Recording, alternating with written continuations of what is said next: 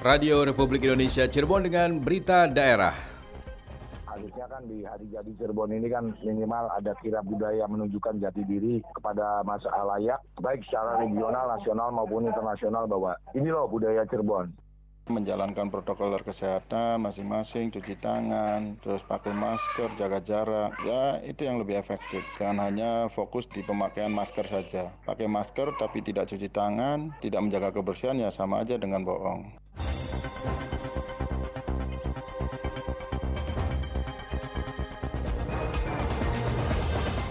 Sari Berita, tokoh masyarakat Cirebon menyayangkan peringatan Hari Jadi Cirebon ke-651 tanpa adanya pagelaran budaya dan seni. Pemerintah Kabupaten Cirebon sudah melaunching gerakan bersama memakai masker. Saya Muhammad Subhan, inilah berita daerah selengkapnya.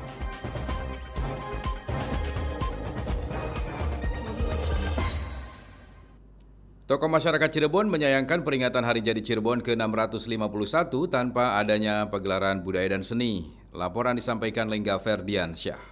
Peringatan Hari Ulang Tahun Kemerdekaan Republik Indonesia ke-75 yang berbarengan dengan peringatan Hari Jadi Cirebon ke-651 tahun pada bulan Agustus 2020 ini merupakan momentum yang langka. Momentum langka seperti ini seharusnya bisa dikemas dengan berbagai kegiatan kebudayaan. Akibat masih adanya pandemi COVID-19 membuat pemerintah beralasan untuk menutup segala kegiatan terutama pada kegiatan yang memicu kerumunan orang. Padahal momentum tahunan ini sangat dinantikan masyarakat terutama bagi warga Cirebon.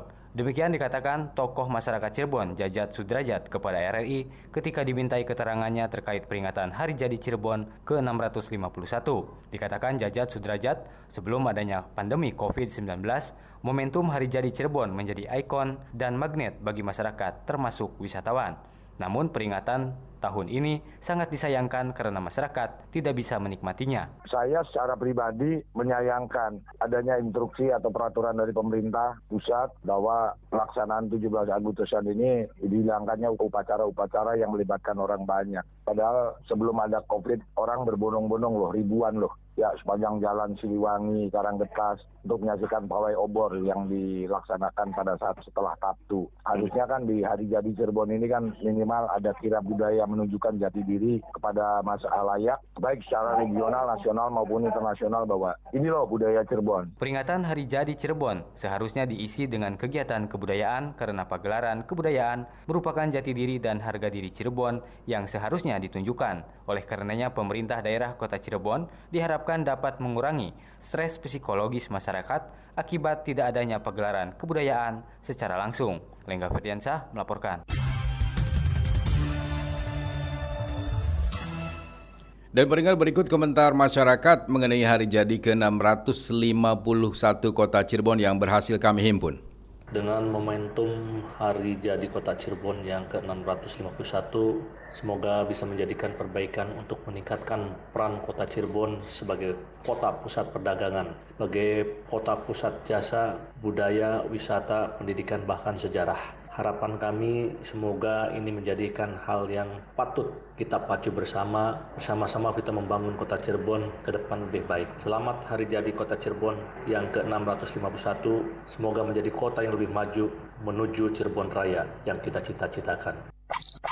Saya Ismiatul Fatihiyah Yusuf, Dewan Perwakilan Rakyat Daerah Kabupaten Cirebon dari FPKB mengucapkan selamat Hari Jadi Kota Cirebon yang ke-651. Semoga Kota Cirebon semakin jaya. Dalam rangka Hari Jadi Kota Cirebon yang ke-651, kami Asosiasi Pelaku Pariwisata Indonesia DPC WD3 Jabar berharap dan berdoa Moga kota Cirebon menjadi kota yang bersih, indah, ramah, dan religius. Dalam bidang pariwisata kami berharap Moga kota Cirebon bukan saja menjadi kota transit tetapi bisa menjadi kota tujuan wisata seperti halnya Bandung, Jakarta, Jogja dan lain-lainnya. Untuk mewujudkan hal ini, sinergitas pemerintah daerah dan stakeholder pariwisata harus terus ditingkatkan beriring seirama mewujudkan cita-cita. Di samping itu, destinasi-destinasi wisata yang sudah ada perlu di-upgrade atau dioptimalkan sehingga memiliki nilai jual kepada wisatawan yang masuk ke kota Cirebon. Cirebon sebagai kota pusaka Jawa Barat ini harus menjadi ikon yang perlu dipublish ke seluruh penjuru Indonesia maupun dunia. Itu saja harapan kami. Semoga kota Cirebon selalu jaya. Selamat Hari Jadi Kota Cirebon. Saya Didi Sunardi, Sekretaris Pimpinan Daerah Dewan Masjid Indonesia Kota Cirebon. Harapan Hari Jadi Kota Cirebon yang ke-651 tahun, tahun 2020 ini, kami berharap agar Kota Cirebon lebih bernuansakan religi sebagaimana visi daripada wali kota dan wakil wali kota Cirebon sehati khususnya untuk masjid-masjid yang ada di kota Cirebon mohon diperhatikan oleh pemerintah daerah kota Cirebon baik dari sisi bantuan operasional kemasjidan dan terutama kepada para imam dan marbot masjid untuk kesejahteraan mereka. Selamat Hari Jadi Kota Cirebon ke-651 tahun semangat membangun bersama untuk masyarakat Kota Cirebon juara lahir dan batin.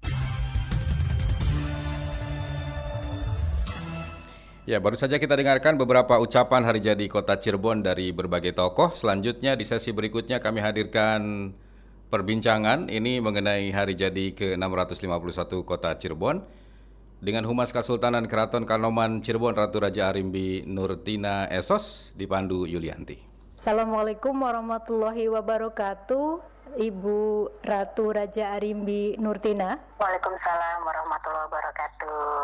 Ibu berkaitan dengan hari ini diperingati sebagai hari jadinya Cirebon yang ke-651 dari pandangan Ibu mengenai Hari Jadi Cirebon ke-651 ini apa yang perlu dimaknai Ibu dengan peringatan hari jadinya? Ya, tentunya kita sebagai generasi penerus bangsa, kita harus bisa mencontoh para leluhur-leluhur kita.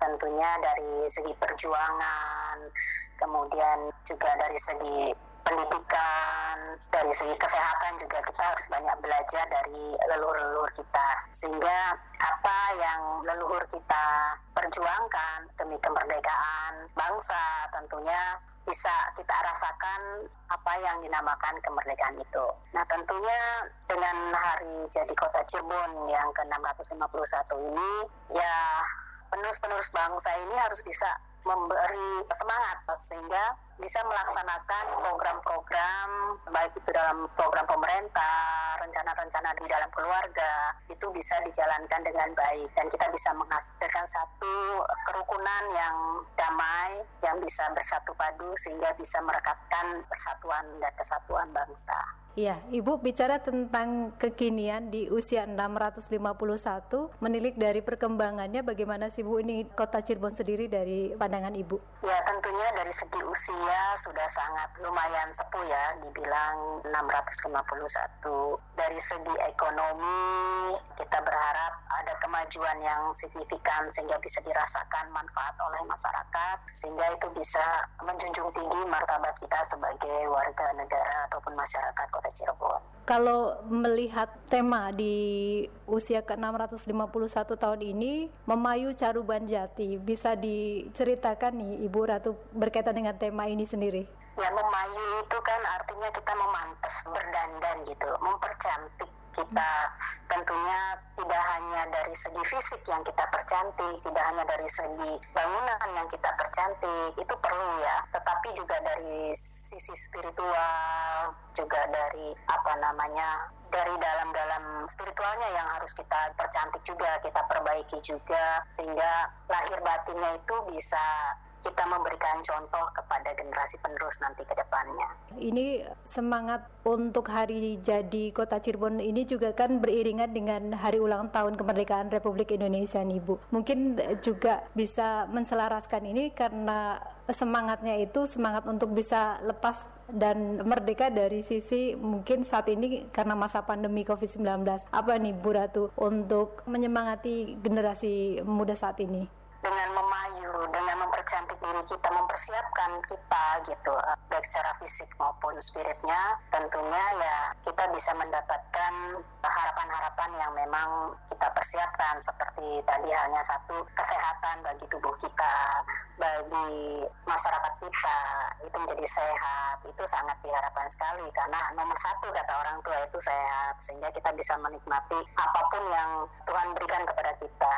Nah kalau kita sudah sehat tentu tentunya ya bisa menikmati apa-apa yang memang sudah disediakan. Salah satu misalkan kita bisa terhindar dari virus COVID-19 ini kan, kalau kita yang sehat, otomatis walaupun virusnya menghampiri kita, tapi tubuh kita bisa lebih bisa menerima virus itu sendiri dan bisa menangkal itu sendiri dengan pola-pola pikir yang positif, tingkah laku kita yang baik, ya seperti yang dijadikan satu protap gitu kan bahwa kita harus cuci tangan, memakai masker dan sebagainya itu juga harus kita bisa laksanakan karena memang itu merupakan cara kita terhindar daripada virus gitu. Karena virus itu kan tidak terlihat ya. Kita tidak tahu kita terhindar virus atau tidak. Tetapi kalau dari segi fisik dari segi psikologis kitanya sudah dipersiapkan insya Allah walaupun virusnya datang kita bisa menangkalnya. Dan tentunya ya dari tema-tema tadi kita bawa terlepas dari penjajahan kita ingin merdeka ya tentunya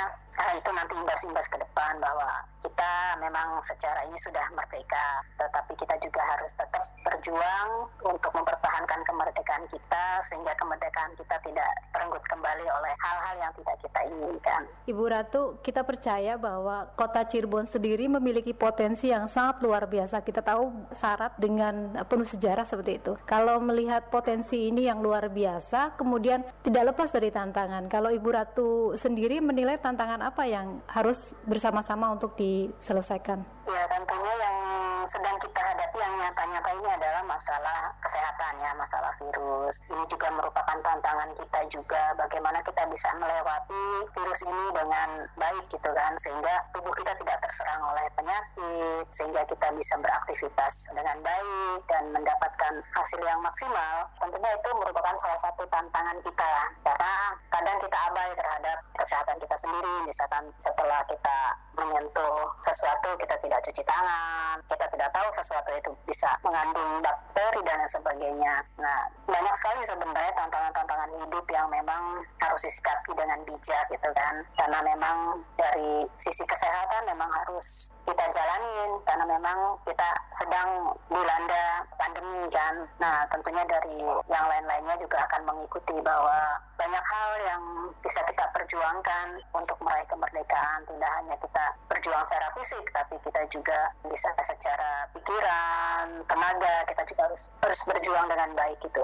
Sehingga ya tadi harapan-harapan dari kita semua ya bisa kita raih. Apa pesan untuk masyarakat Kota Cirebon seiring dengan tema hari jadinya memayu Caruban Jati, mempercantik dan memperindah Kota Cirebon di usia ke-651 tahun ini? Kami berharap dan juga menghimbau kepada masyarakat Kota Cirebon khususnya dan juga seluruh masyarakat pada umumnya. Mari kita bersama-sama menyikapi pandemi ini dengan bijak karena biar bagaimanapun juga protokol protokol kesehatan itu memang diperuntukkan bagi kesehatan kita. Apabila kita sehat, tentunya keluarga juga sehat, masyarakat sekitar juga sehat. Ya mari kita lakukan aturan-aturan yang sudah ditentukan oleh pemerintah seperti cuci tangan, memakai sabun, memakai masker ataupun face jaga jarak dan sebagainya. Mari kita coba mengikuti sehingga kita juga bisa berjalan seiring dengan adanya pandemi dan kita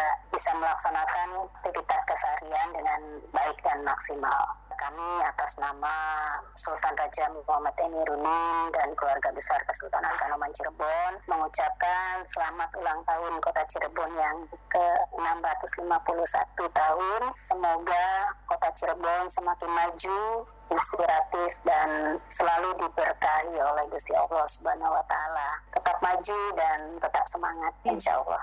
Ibu Ratu Raja Arimbi Nurtina Esos, terima kasih waktunya Ibu dan sukses selalu.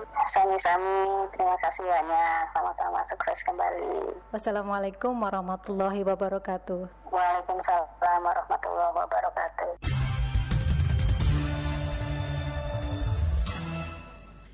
Pemerintah Kabupaten Cirebon sudah melaunching gerakan bersama memakai masker atau gebrak masker. Laporan Alex Sunardi. Pemerintah Kabupaten Cirebon sudah melaunching gerakan bersama memakai masker atau gebrak masker dalam upaya memutus mata rantai penyebaran COVID-19. Gerakan ini menggandeng tim penggerak PKK Kabupaten Cirebon yang diharapkan bisa memberikan edukasi, arahan, dan bimbingan kepada masyarakat, terutama terkait masalah COVID-19. Gerakan gebrak masker yang dicanangkan pemerintah Kabupaten Cirebon disambut baik masyarakat. Aris Santoso, salah satu masyarakat Kabupaten Cirebon, kepada RRI mengatakan gerakan gebrak masker akan menjadi sia-sia jika masyarakatnya tidak disiplin dalam menerapkan protokol kesehatan. Jadi yang terpenting untuk saat ini menekan penyebaran COVID-19 sebenarnya sih hanya disiplin pribadinya, menjalankan protokol kesehatan masing-masing, cuci tangan, terus pakai masker, jaga jarak. Ya itu yang lebih efektif. Jangan hanya fokus di pemakaian masker saja. Pakai masker tapi tidak cuci tangan, tidak menjaga kebersihan ya sama aja dengan bohong. Bagi saya protokoler kesehatan tetap kita jalankan, cuci tangan, pakai masker, jaga jarak, itu adalah protokoler kesehatan yang sangat efektif menurut saya saat ini. Jangan hanya masker aja difokuskan. Sementara akademisi Cirebon Dr. Arif Rahman MSI menilai gerakan gebrak masker yang dicanangkan pemerintah Kabupaten Cirebon merupakan gerakan yang positif dalam rangka mendisiplinkan masyarakat mematuhi protokol kesehatan meskipun dinilai sedikit agak terlambat. Saya pikir keterlambatan ini justru semakin membuka wawasan kita kesadaran kita bahwa oh iya COVID itu nyata. Oh iya kalau misalnya saya tidak menggunakan masker maka orang lain bisa terdampak oleh itu. Jadi keterlambatan ini juga mungkin perlu kita sikapi secara positif bahwa kesadaran masyarakat diharapkan semakin tinggi, semakin sadar dan semakin mau menggunakan masker. Arif Rahman berharap dengan adanya gerakan gebrak masker di Kabupaten Cirebon bisa lebih menyadarkan masyarakat betapa pentingnya menggunakan masker saat beraktivitas di luar rumah sehingga bisa menekan angka kasus positif COVID-19 di Kabupaten Cirebon. Alex Sunardi melaporkan.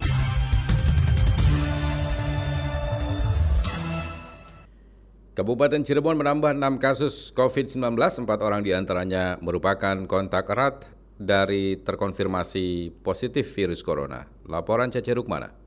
Hari-hari kemarin-kemarin juga ada beberapa kasus lagi yang dari kaitannya dengan TNI. 141 untuk sampai hari ini. Kasus terkonfirmasi positif COVID-19 di Kabupaten Cirebon terus bertambah seiring masifnya pemeriksaan swab massal. Penambahan kasus per tanggal 19 Agustus sebanyak 6 orang, sehingga total sebanyak 141 orang. Kasih Surveillance dan Imunisasi Dinas Kesehatan Kabupaten Cirebon, Dedi Supriyatna Taris kepada RRI membenarkan terdapat penambahan kasus meliputi empat orang merupakan hasil tracing dan investigasi yang dilakukan swab kontak erat terkonfirmasi positif COVID-19 termasuk anggota TNI yang pulang dari Papua, sedangkan dua adalah kasus baru dari tenaga medis. Saat ini empat orang dirawat di Rumah Sakit Gunung Jati dan Jermai, satu orang dirawat di Rumah Sakit Putra Bahagia, dan satu orang lainnya melakukan isolasi mandiri. Jadi kita tuh sedang melakukan screening swab untuk nakes. Nah, untuk nakes ini ada yang positif dua orang itu, sedangkan yang empat orang itu dua orang screening dari Suranenggala hasil swab kontak erat, terus yang dua orang lagi itu dari rangkaian kasus dari screening dari anggota TNI. Sebenarnya kelasnya bukan klaster Papua, itu mereka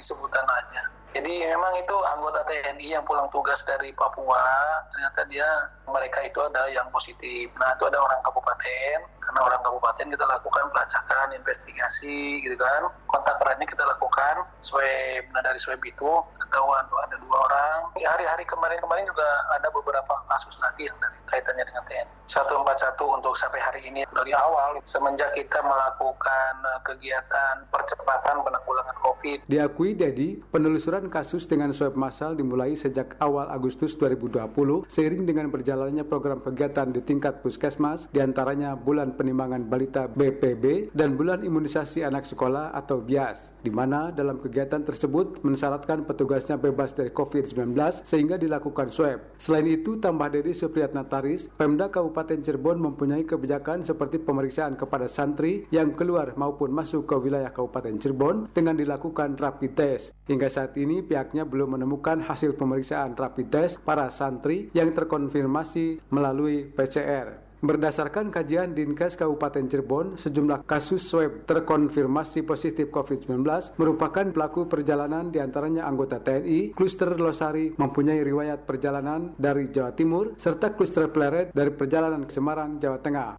Cecep Mana melaporkan.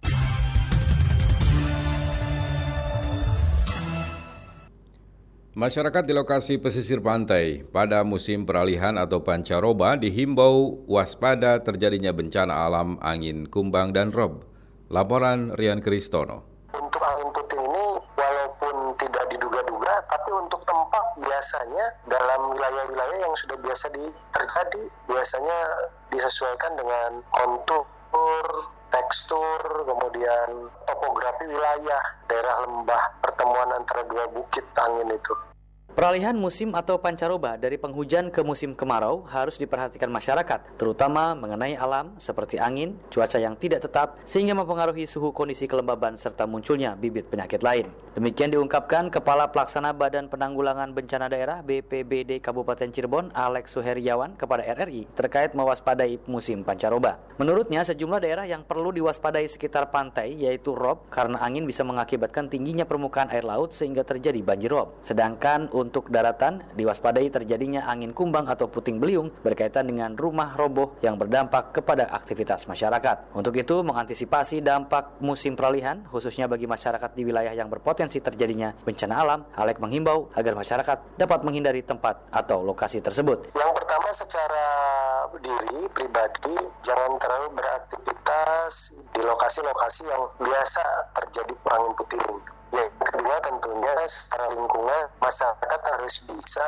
mengkondisikan lingkungan yang berproduktif atau jangan kontraproduktif terhadap angin. Misalkan pohon-pohon besar yang mau rubuh dan sebagainya. Demikian juga tentang rumah. Berkenaan dengan rumah juga harus diantisipasi, harus lebih diperkokoh, apalagi di wilayah-wilayah yang biasa berpotensi terjadinya angin puting. Saya pikir untuk angin puting ini walaupun tidak diduga-duga, tapi untuk tempat biasanya dalam wilayah-wilayah yang sudah biasa di, terjadi, biasanya disesuaikan dengan kontur tekstur, kemudian topografi wilayah, daerah lembah, pertemuan antara dua bukit angin itu jadi musar gitu. Diakui Alex Heriawan, peralatan untuk mendeteksi bencana angin belum dimiliki BPBD Kabupaten Cirebon. Akan tetapi pihaknya baru mempunyai alat mendeteksi kecepatan alur arah angin. Ditambahkannya, masyarakat yang terdampak angin kencang berupa rumah roboh telah dibantu perlengkapan darurat seperti tenda dan bahan makanan, sedangkan untuk penanganan lanjutan difasilitasi melalui bantuan program Rutilahu dari lintas sektor lainnya.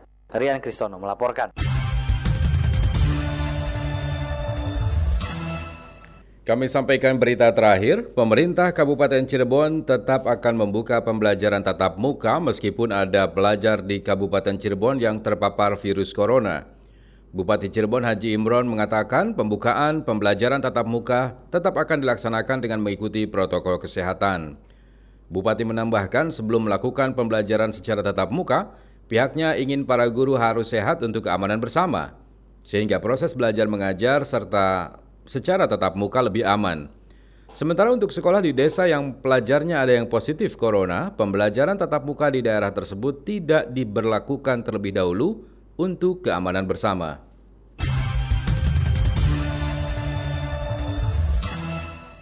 Sekian berita daerah dan selamat pagi. Demikian rangkaian berita aktual pagi ini dalam Buletin Berita Daerah Radio Republik Indonesia Cirebon.